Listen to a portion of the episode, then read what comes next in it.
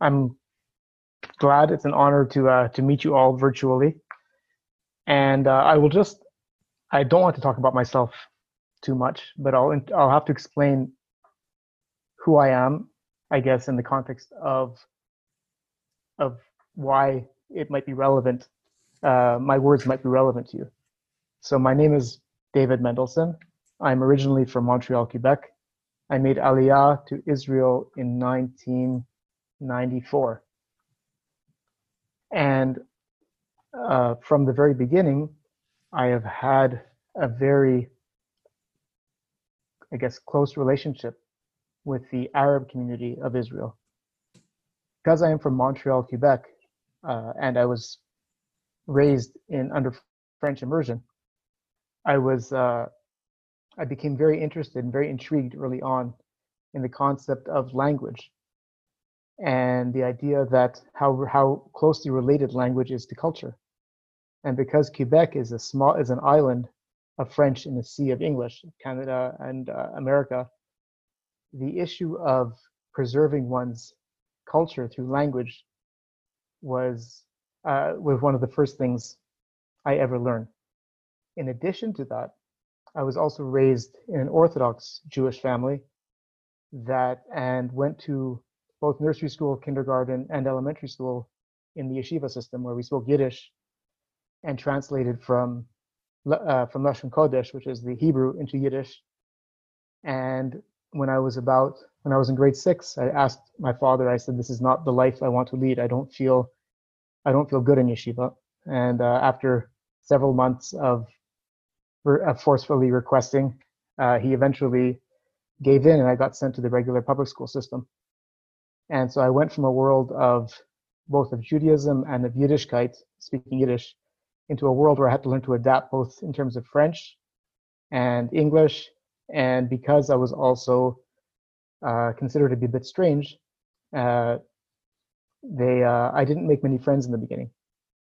So and I had to learn to adapt very quickly to learning not just a language, but learning that whatever somebody said, there was always an ulterior, not an ulterior, but a another meaning. If someone said you must come and visit, as they do in the South uh, of the U.S., y'all come down and visit sometime. It just means it was nice to meet you. If you show up at the door and knock, I'll be very surprised. So these are the kinds of things I picked up on and was very interested in and very intrigued by. And skip ahead many years later, after several Maccabi, three Maccabi games, I decided to make Aliyah. So my sporting life, I was also Canadian champion for seven years. I represented Canada in the Worlds, Pan Am's, Olympics. I uh, I uh, I um, uh, I arrived in Israel and made it finished the Ulpan relatively quickly and and decided that I want to study Arabic.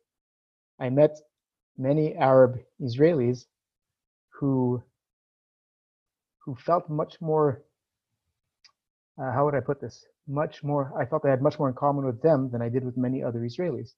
They had the self self deprecating sense of humor, the same idea of being a minority within a majority culture, understanding the majority culture, and yet and yet understanding that they didn't really have a they had a different place in that majority culture. So I ended up doing my doctorate on the socio-linguistic aspect of Arabic in Israel, how how the influence of Hebrew is affecting Arabs within Israel. And this, so this is, this was, uh, and I spent many years investigating both Arabs in the, in the West Bank, at that time also in Gaza, Bedouin Arabs, and, and as well, even more, even greater depth, Arabs with Israeli citizenship. So that's enough of a preamble about me. I would like to delve immediately, with your permission, into what is an Israeli Arab. So I'm going to try and share my screen because I do have a small PowerPoint.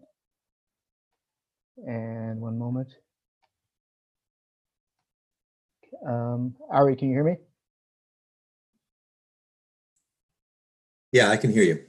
Okay, I just want to know if you can see this. There's nothing on the screen this? yet. Are you doing, you did the share screen? I did, yeah. You don't see it? No. Uh, one moment, let me try again. I'll do it one more time.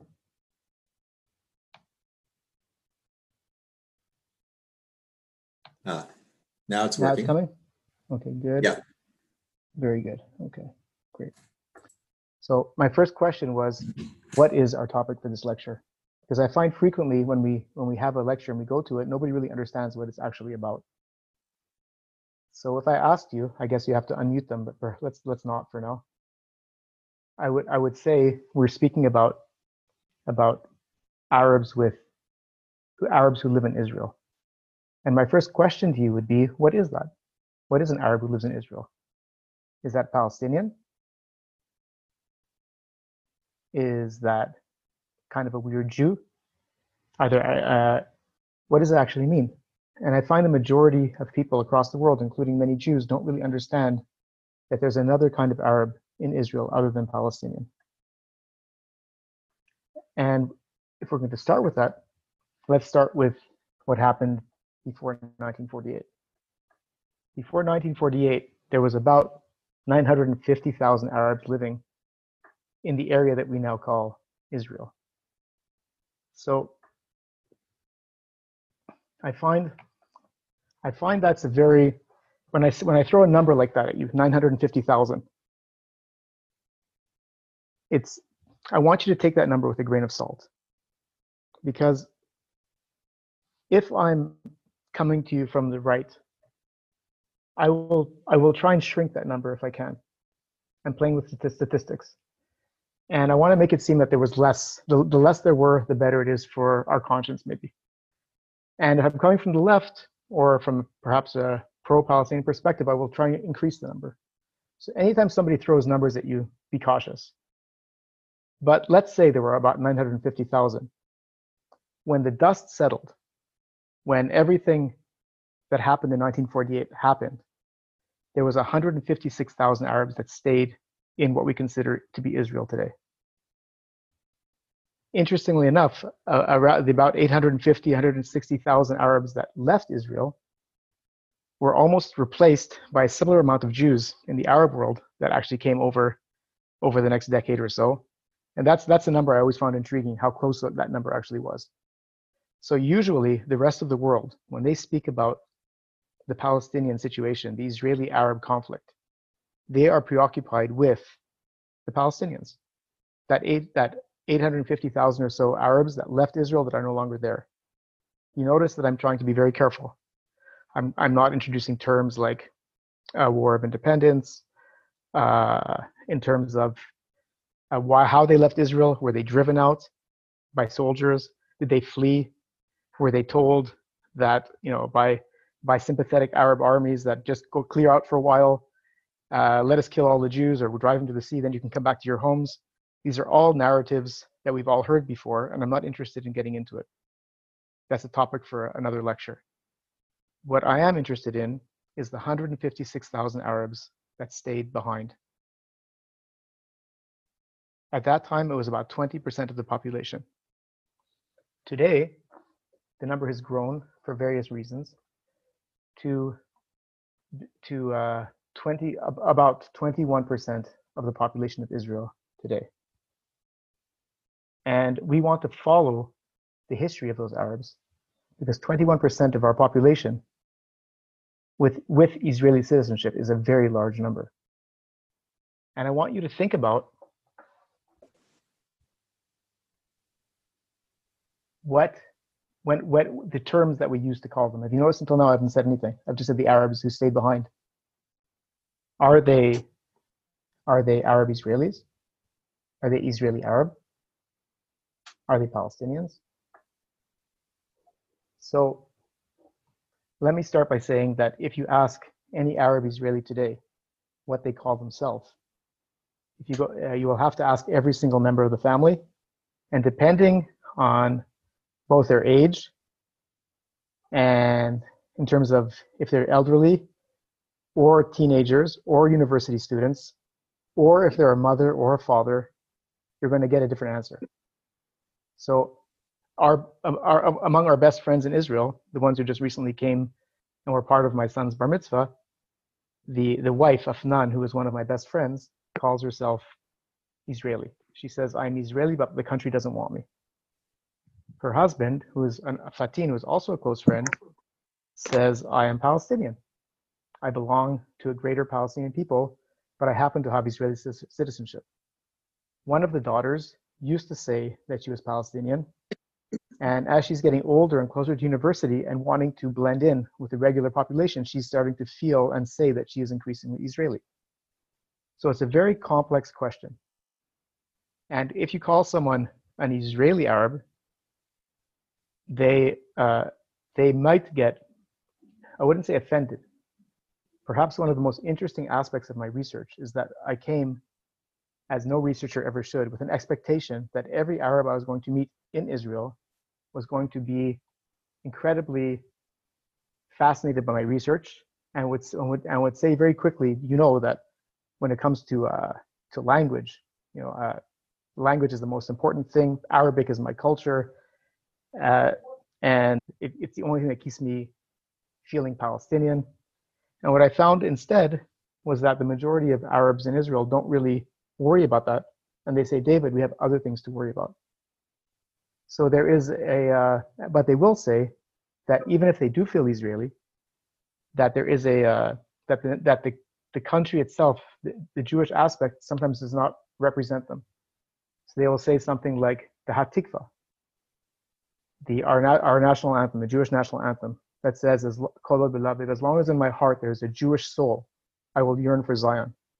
So an Arab with Israeli citizenship will say, "How does that song represent me? I want to feel Israeli." They might say. Sometimes they will say, "The Magen David, the Star of David, does not bother me because it's also it's also an Islamic symbol." So there's, uh, and then other Arabs have suggested to me that they would like to have a national anthem that represents all of them. They say, why can't we have two national anthems? One for all of us Israeli citizens as a people, another one that represents only the Jewish people for their Jewish state. These, there are many, many answers to the same question, and you will get those, those same answers and those same discussions from members of the same family. I want to be clear about that from the very beginning.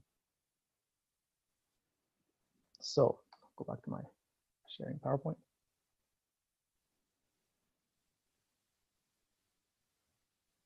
Uh, are you with me now? Is, is it back on? All right. Yeah, we can see it. Okay, good.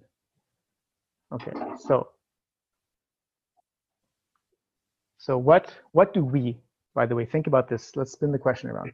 What do we call Arabs of Israeli citizenship? And who is we? I'm automatically assuming the majority of us in this lecture right now are Jewish. Are we Israeli? So uh, if we're Israelis, we will probably call them Israeli Arabs or the Arab sector. If we're uh, if we're non-Israelis but not Jewish, we won't even know that they exist, or we'll just say they're Palestinian. What do the Jews of the rest of the world call them? What do you guys call them? Think about it in your own minds. What's the first term you think of when you say it? Just think about it. And the biggest question is, what do they call themselves? So the uh, I have met many Arabs that call themselves the Arabs from within, or 1948 Arabs. Uh, and they will also call themselves, as a joke, very sarcastically, as Ashkenazi Arabs. when they say that, they mean, first of all, they, they, it, it implies a deep knowledge of our culture, but it also means that they see themselves as somehow being spoiled, that they haven't had to suffer uh, the same the same difficulties that Palestinians have had. They have not had to deal with the losing their land, losing their homeland, losing their country. And I have many, not many, I have yes. Palestinian friends that say there's nothing they would, they would, there's, they do not envy Arab Israelis. Oh, pick up another one. Make me feel better pick one. So what do they mean by that? When, if you think about it, in the, in the greater Arab world, what happens whenever they depict a map of the Middle East that shows Israel? If there are countries that do not recognize Israel, they'll just, it will just say Palestine. I, I have flown Air Jordan and Air Egypt. When they fly over Israel, they won't, the map of the, that they show doesn't say Israel. It, it shows some of the cities like Tel Aviv, Akko or, or Haifa, but they don't even like to say the name Israel. So what does this mean for Arabs after 1948, after the war?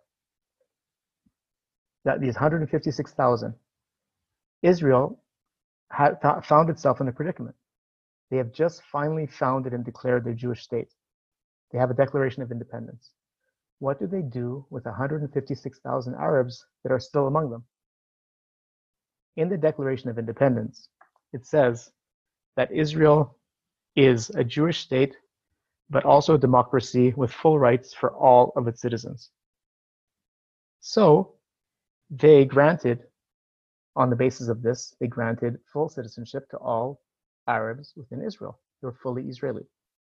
Now flip your perspective and say to yourself, if the rest of the Arab world cannot even recognize Israel, can't even bring themselves to say the word Israel, even until today, many of these countries, these very same Arabs within Israel who have now accepted an Israeli passport, what does that make them in the eyes of the rest of the Arab world? And if you could speak, if you're unmuted, a lot of you would say the word traitors, and you would be right. As a result of this, they they they kind of shrunk in unto themselves in some ways.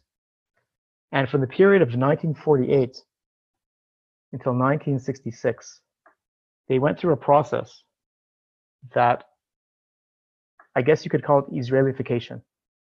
Many Arabs that I've met from this time period who remember, they say, they'll say something like, David, we lost our mother.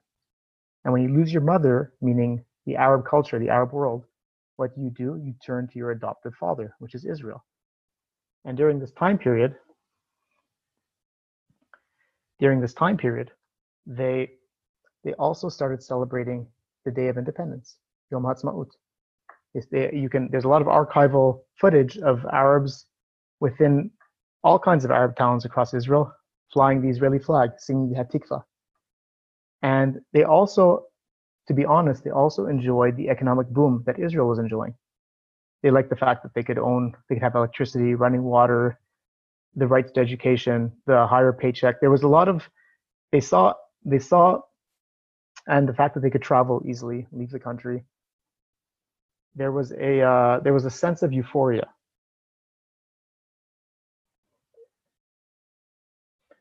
So yeah, keep keep that in mind. I'm going to bounce from slide to slide and see where we go with it. When when I talk about the Arab-Israeli War of 1948, those of you that are that are looking at this term carefully, you might notice that as a sociolinguist, as someone who's interested with language, I have used a term that if somebody else used with you, you might notice. What am I not calling it? I'm not calling it the uh, the uh, War of Independence. I'm also not calling it by the Palestinian term, which is the catastrophe or the Nakba. So right away you see this kind of generic form and you and most of you instinctively feel this is not Jewish and the Arabs will know this is not Arab. We call it, the Jews, call it the War of Independence. And this is the image that we many of us have in our minds. This wonderful moment of great pride. We found our country.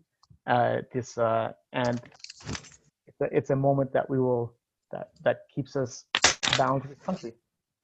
And I cannot, I, I personally cannot hear hear the War of Independence without feeling this sense of incredible emotion and and, and a depth of of uh, of feeling and attachment. What is it for a um, an Arab Israeli or a Palestinian?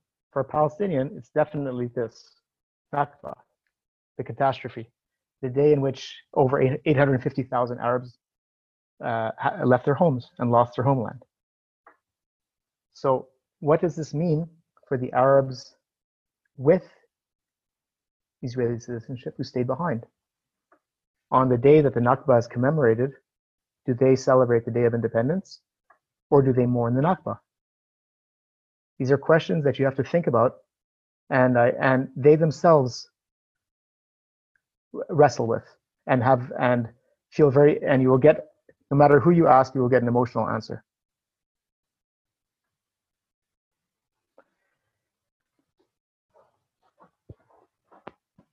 In uh, 1949, after the dust settled, there was discussion of how to how to arrange a ceasefire or an armistice line. And uh, a fellow by the name of Ralph Bunche was largely responsible for taking the disparate armies, the different factions, and helping draw the armistice line that we know today, today as the Green Line. This is going to become very relevant in our conversation a bit later on because because the division basically separated what we call mainland Israel eventually with the other side with with Transjordan in the beginning and eventually the uh the, what we what we come to know today as the Palestinians the West Bank and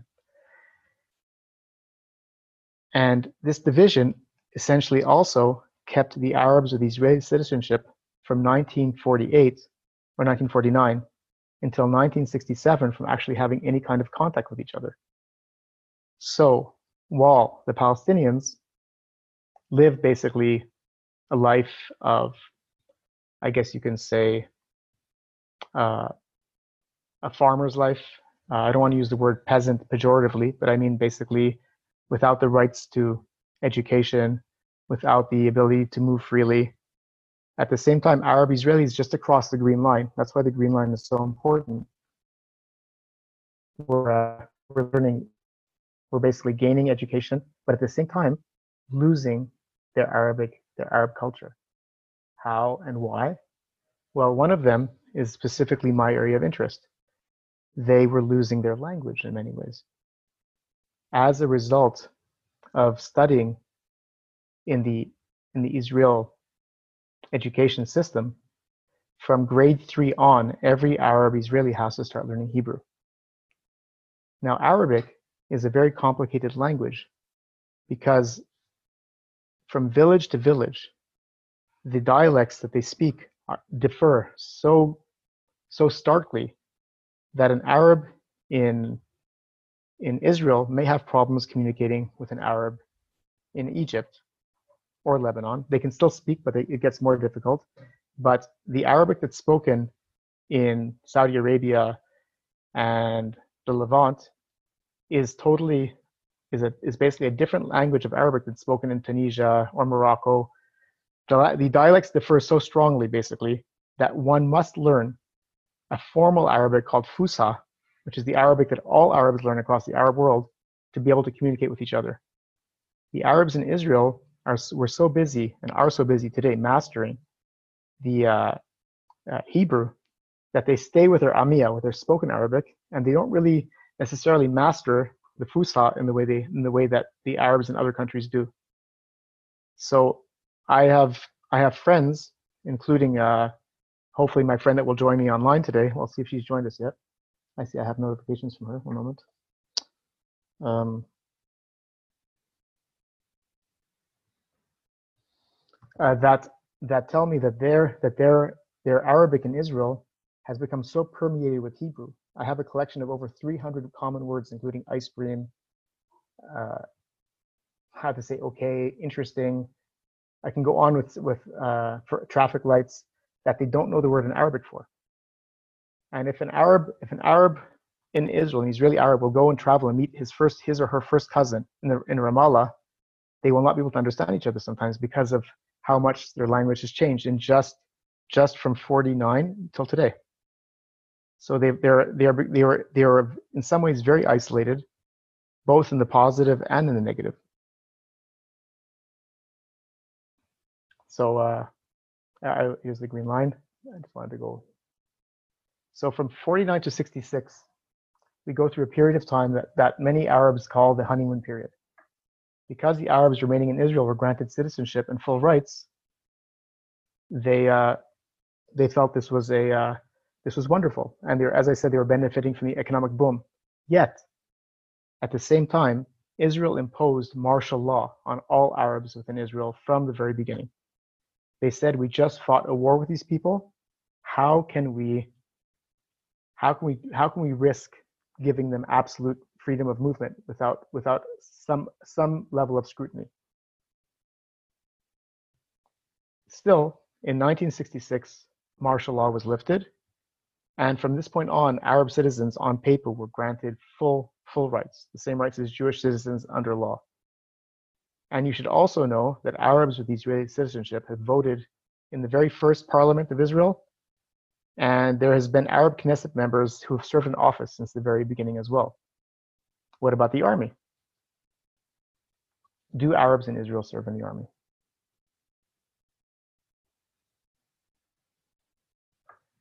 I'm surprised at how many people ask this question and get an emphatic no. The uh, under Israeli law, every Arab must, not every Arab, every citizen of Israel must serve in the army. The males for three years and the females for two years.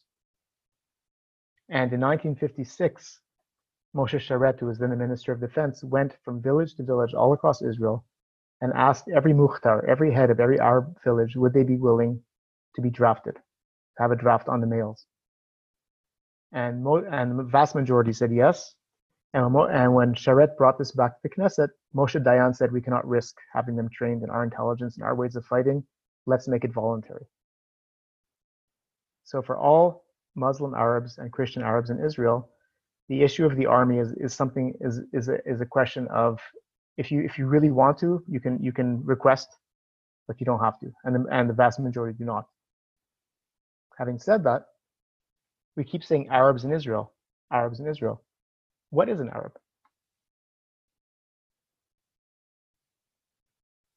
So if you actually look it up the actual definition of arab is someone whose mother tongue is arabic and by that definition, so I guess many Iraqi Jews, Egyptian Jews, Moroccan Jews also fall under that category in terms of culture and language. And I guess you can say music and every in many, many, many dimensions. But for the purposes of, of our discussion, we're going to talk about the Arabs who are not Jewish. And having said that, what are they? I want to see if I here's a couple of slides, by the way, of of Arabs in Israel. This is from Umm al-Fahim, uh, singing the Hatikva in uh, 1956, I think. And other Arabs across Israel, this is Baqa al-Gharbiyye, uh, the town where my friends are from, uh, joining in uh, Yom Ha'atzmaut celebration. And this is a more modern picture, probably one of our last three recent elections of uh, Arab citizen using her rights to vote. And uh,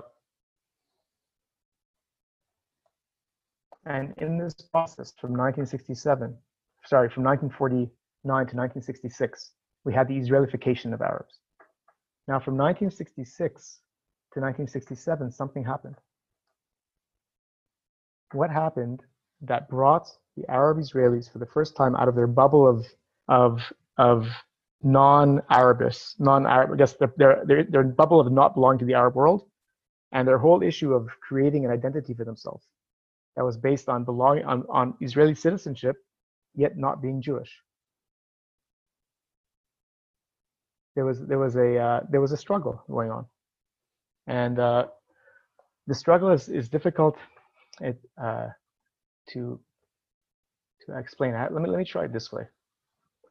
The uh, many the majority of Arabs across Israel were farmers, and when Israel was founded, large swaths of land that were either public or hadn't been or, or absentee claimed an absentee law status because Arabs had left their homes and not claimed them. They were turned over either to kibbutzim, turned into kibbutzim, moshavim, and uh, and a lot of the land that Arabs were used to farming, which just wasn't there anymore. And many of the many of the uh, of the Arabs turned from their from their living as a farmer, living off the land, for this reason and the reasons of just making a higher paycheck, to uh, to becoming builders. And in fact, many of the roads and buildings and all, all, all kinds of construction all across Israel was done on Arab Israeli labor.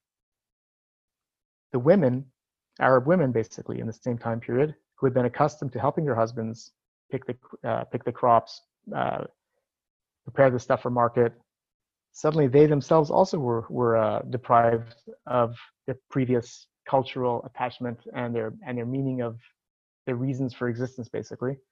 And they were kind of relegated to their own home. And this this caused uh, a tremendous change within the home within the home environment. You have you have uh, there was increased rates of depression. There was increased rates of suicide violence at home. And this idea of suddenly of, of education, the fact that women also had to have it, also caused a lot of, I guess you would say, tumult and fraction and fractiousness within the home. And these are cultural changes that that it's it's kind of difficult for a Westerner to appreciate, perhaps. I'll, I'll explain it with another small story. There is a uh, there are five schools across Israel called Yad B'Yad, which means in Hebrew and in Arabic hand in hand. And in these five schools, the teachers teach both Arabic and Hebrew. There's one Arabic teacher, one Hebrew teacher, and they teach simultaneously. And uh, and they they are taught both the aspects of religion for uh, in terms of Islam, Judaism, Christianity, for Druze, and uh, equally. And I and I'm fascinated by these schools. I bring I bring visitors there all the time, and I recently asked one of the teachers, Amna. I noticed that she'd been a teacher there for 15 years, and that she never sent her children there. And when I asked her why, because it's a very high level of education that she would not have access to in the Arab in the Arab sector, she said, David, I believe in peace, but I believe in a parallel peace. She said, if I send my children to your to this school, they will pick up from from the Jewish kids the fact that they can leave home whenever they want. The girls can wear uh, can wear skirts, short skirts, and show their legs. They'll talk about sex before marriage. They'll lose their appreciation for their elders, for customs. She said the Jewish kids, she said, are learning all of our ways. They're learning how to dance the debka, learning how to cook better. She's making jokes.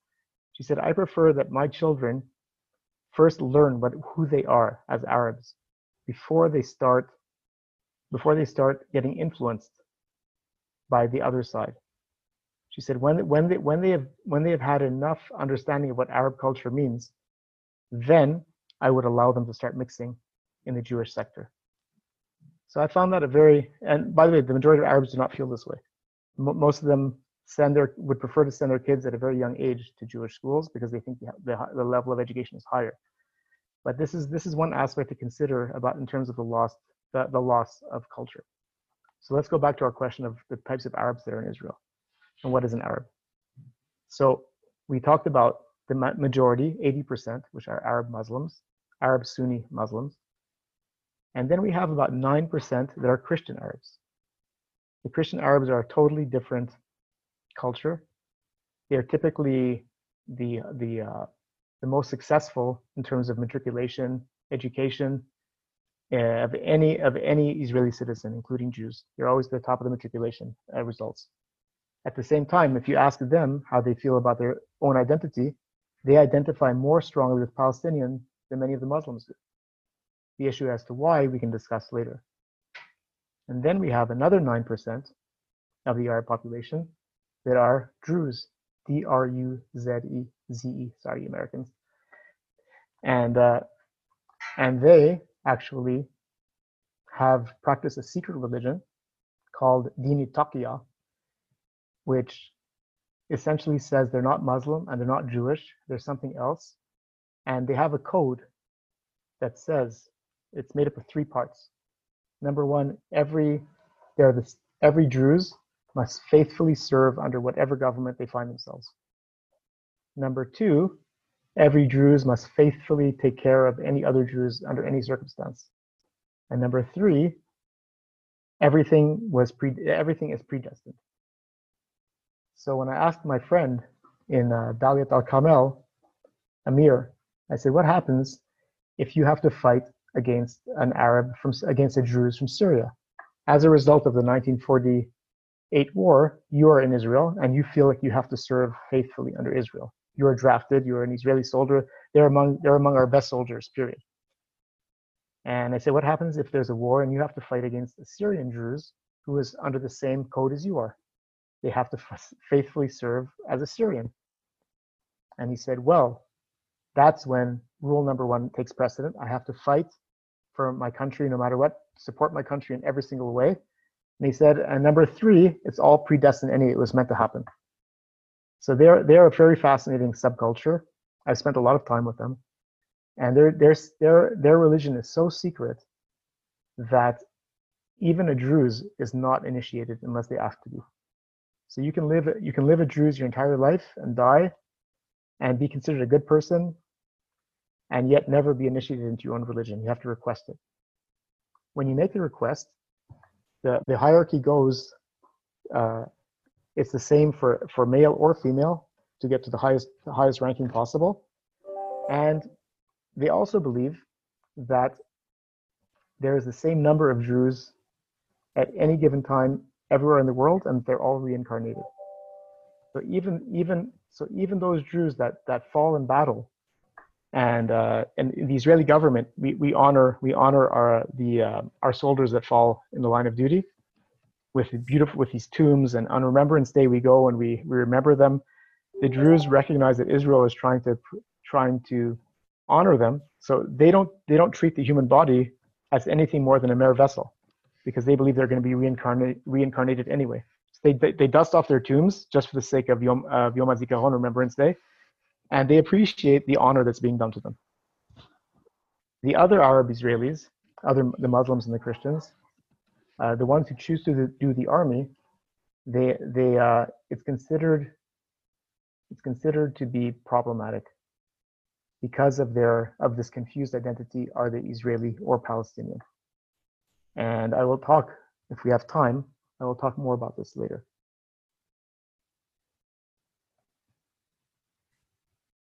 So we spoke about the Green Line, and now we're talking about, now we've reached the Six Day War.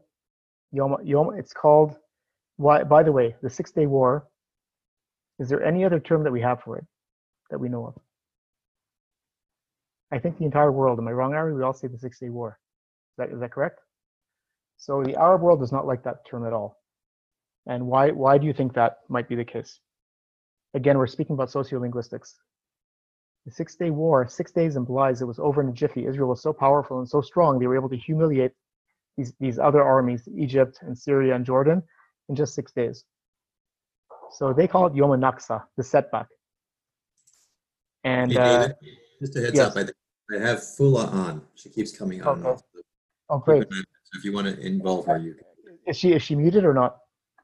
I unmuted her, but she keeps, she must have bad reception. I keep seeing her come on and off. So just. Oh, that's too bad because I would love to, I'd love her to speak. That'll be very interesting. Uh, can you see if we can get? Uh, can you unmute her? Fula, can you hear me? No, she keeps coming Hello? in and out. So every time she comes in, I unmute her and then she disappears. So oh, I'll try to bad. You. Okay, thank you. you uh, I, I hear you, Fula. Can you hear me? Fula, yeah, can you hear me or not? You. Uh, I'm trying. Yeah, yeah, I can hear you, but I'm trying to turn on my camera, but it's not working.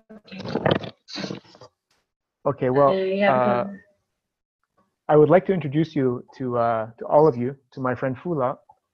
She was originally a student of mine, I guess, about six or seven years ago. She she she went to uh, Israel's only Arabic-speaking college uh, slash university up north. I, I uh, and we have maintained a friendship uh, over the years. And I asked her to come online to speak with you today because she has some uh, she has an incredible story of her own. I want I want her to share with you. Uh, first of all, Fula, uh, welcome, and you want to introduce yourself a little bit to the group? Can you hear me? I don't think she yeah, hear you, know? Of course. Uh, hello, everyone. Uh, when I when yeah, I first met, so I'll I'll, I'll start off by saying. Everyone, no, I can I can hear. Do you hear me? Okay. When I when I first met you, Fula, you introduced yourself very proudly to my students, to the Kivunim students, as a uh, as. Uh, do you remember what you said to them? How you identified yourself when they asked you, "Are you Israeli? Are you Arab? Uh, how do you feel about religion?" Do you remember what you said to them?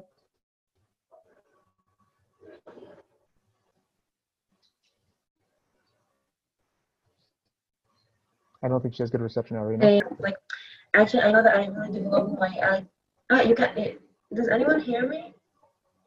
Yeah, we can hear you, Fula. Can you hear? Can you hear me? Yeah, I can hear you. Okay. Can you hear David? He asked you a question of how you introduced yourself to the Kivunim group. Yeah, yeah, I, I, heard, I heard the question. I was I was answering, and so yeah, I, I it's really I really all this uh, my idea how to identify myself has developed over the years. I remember to identify myself as uh, first of all as a Muslim and as a, an Arab and as an Israeli Arab. Eh, um, can you hear me? Yes.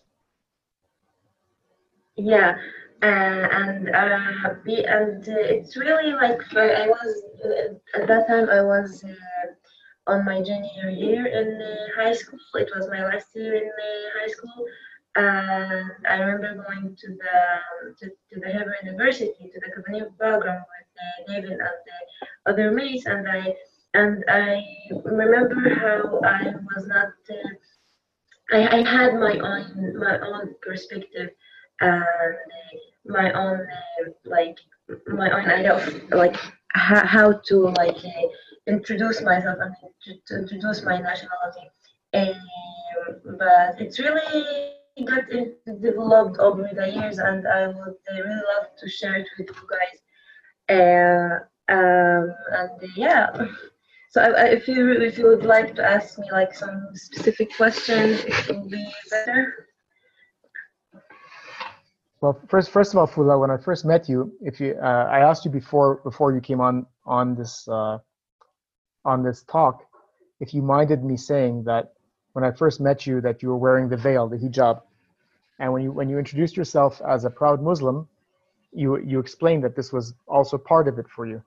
And I want before before I ask you the question, I want to tell to explain to the group that as after uh, after 1967, after the Six Day War, the Israeli Arabs became face to face for the first time with the concept of what it meant to be something else, a Palestinian. And it and and for a while there was a kind of an embracing or, or at least an alternative to accepting their uh, a role that many of them felt was basically just second class citizens suddenly they could be they could proudly say they were palestinian. And yet as the years went on uh, there was a they the uh, there was a sense that they weren't fully palestinian and they weren't fully israeli. And as a result if you ever study the graffiti in the in the areas uh, where the Palestinian Authority is ruling, the graffiti will say things like "Free Palestine," uh, "From the sea to the sea, Palestine will be free." All these slogans, and if you go to the Arab-Israeli uh, towns and cities and villages, they'll say things like "Think of Muhammad." Uh, you know, what what what would God want of you? And I found, uh, and I've asked many of my Muslim friends this, that that they are much more religious and much more they wear they wear the veil and the hijab much more than Palestinians do. And when I ask them why, they say it's another another way of claiming an identity that is not Israeli. Fula, what, would you agree with that, or what do you think about that? Yeah, yeah. Um, actually, yeah, I would uh, agree with that. As much as the hijab is a symbol of uh, like of the uh, Islamic uh, religion, it's also uh, it's also like sending a message that I'm not uh, I'm I'm not a, I'm not a Jew. I'm not an uh, I'm, I'm an Arab.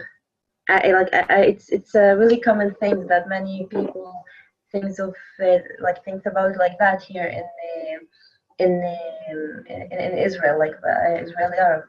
Um, and actually, in, in the last year, I had the I had the chance to meet uh, someone here in the university, in Tel Aviv University. I did not introduce myself. Probably, uh, probably I'm uh, I'm studying at Tel Aviv University, political science and library studies. So, and uh, I'm living in Tel Aviv uh, currently. So uh, last year I had the chance to meet uh, some girl that she study, studies in uh, Tel Aviv University, and she explained for me for me that she uh, wearing the hijab. Uh, she's wearing the hijab is are it's not uh, as it's, as much as it's related to. Um, can you hear? hear me? Yes. Yeah, as much as it's uh, connected to uh, to the idea that she wants to present that she's an Arab to people know like to see her and recognize her as an Arab in uh, here in Israel. So uh, yeah, it's a really common thing, and uh, I remember at the, the, beginning of my like of the days I wore the hijab. I, like besides the idea that I was really religious at that time, I also I, I also like I, I I connected to that idea that I want to be a to be recognized as an Arab, uh, as a, a, to be more specific, as a Palestinian. So uh, yeah, it's a really common thing. There's there are mm, there are a relationship between uh, the, the, religion and the ID and the, um, it's uh, it, it, it, and like all, all all these things are combined together in the in the way that Arab people here in Israel uh, identify themselves. So, so Fula, if you uh, uh, if you don't mind me asking, then uh, I know you don't because I asked you before. If I could ask this, mm-hmm. when I when I when one of the times when you came to meet me in Jerusalem, we've been friends for about five or six years at this point. You said to me, David, when I get off the train, you might not recognize me. Do you remember why? Yeah, because uh, I took off the hijab that day, that uh, that time. It was the, yeah. So the question I have for you then, because you are, I it's as uh, Fula is one of the strongest uh, women that I've ever met. Uh, she's uh, she, and uh, and she's one of only two or three people I know that have ever done this move because to take off the hijab is basically uh, risking absolute absolutely being cut off from your society. It's something that's just not done. Am I correct, Willa? Uh, yes, yes. It's uh, at the time that I took off my hijab, it was not uh, unacceptable at all. I I faced some. Uh, I faced some. I like. I faced some struggles with uh, some people like. Um, basically friends or me that were shocked that I took this, this decision of taking on this. Uh, but uh, fortunately, I have a really great mother that she supported me.